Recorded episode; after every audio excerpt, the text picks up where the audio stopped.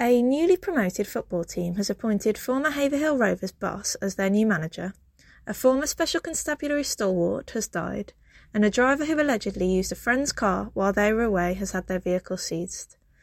I'm Siobhan Middleton, and welcome to your daily update from Suffolk News.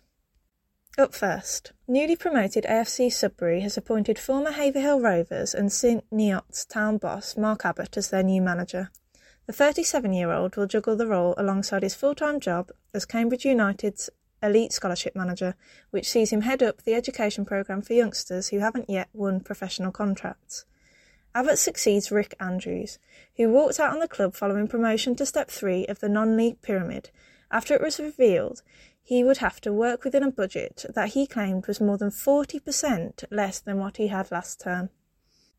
Also, a former Special Constabulary stalwart, Andrew Veal, from Stanningfield in Bury St Edmunds, has died aged 72 with his family by his side.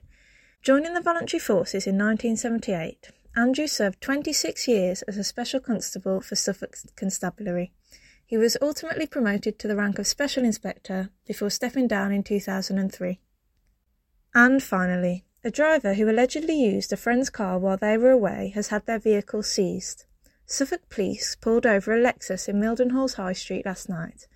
Officers reported the driver was insured to drive others' cars on their own policy, but the vehicle in question hadn't been insured since April. And that's everything for today. Don't forget to follow Suffolk News on Facebook, Twitter, and Instagram, and make sure to listen on Spotify and Apple Podcasts too. You can also subscribe to the Iliffe Media News app. Just head to suffolknews.co.uk slash subscribe.